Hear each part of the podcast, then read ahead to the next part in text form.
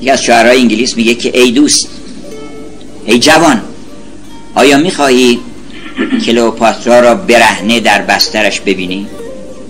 هر جوانی میگه بله. آیا می‌خواهی کلوپاترا را برهنه در بسترش ببینی؟ بیا اینجا او خفته است در زیر خاک. اینجاست. هر کلوپاترایی خوابیده زیر خاک. حالا یا امروز یا فردا یا پس فردا. اون کلوپاترا کلوپاترا نیست اصلا پاترایی که چهار روز دیگه قرار زیر خاک بخوابه تو برو کلوپاترا رو پیدا کن. ببین که این کلوپاترا از کجا میاد؟ این جمال و زیبایی و توازن و تناسب اون از کجا میاد؟ برو کلوپاترا رو پیدا کن. این این کلوپاترا قلابی رو میاره میده بهش.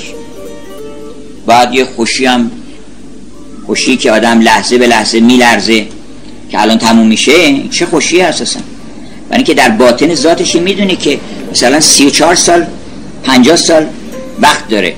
با مفیستوفلیس با ابلیس قرارداد بسته 50 سال دیگه بایستی که تموم بشه. 50 سال هم اگه یه خورده آدم هوشمند باشه 5 ثانیه است.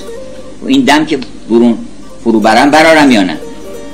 شما زیباترین آدم چیز رو ملکه جهان و زیباترین شازده عالم رو به کسی عرضه بکنه میگن شما سه ثانیه ایشون سه ثانیه من چیکار بکنم اینجا؟ 50 سال چیکار بکنم من؟ چه لذتی ببرم که هر آن بلا فاصله بعدش فناست و نیستی و بعدانه بفرمه؟ به قول نظام مولانا گفتش که دنیا دون روسپیست چیست نشانی آن؟ این دنیا روسپی نشونیش چیه؟ ممکن بگن آقا حرف زیری چرا می‌زنی؟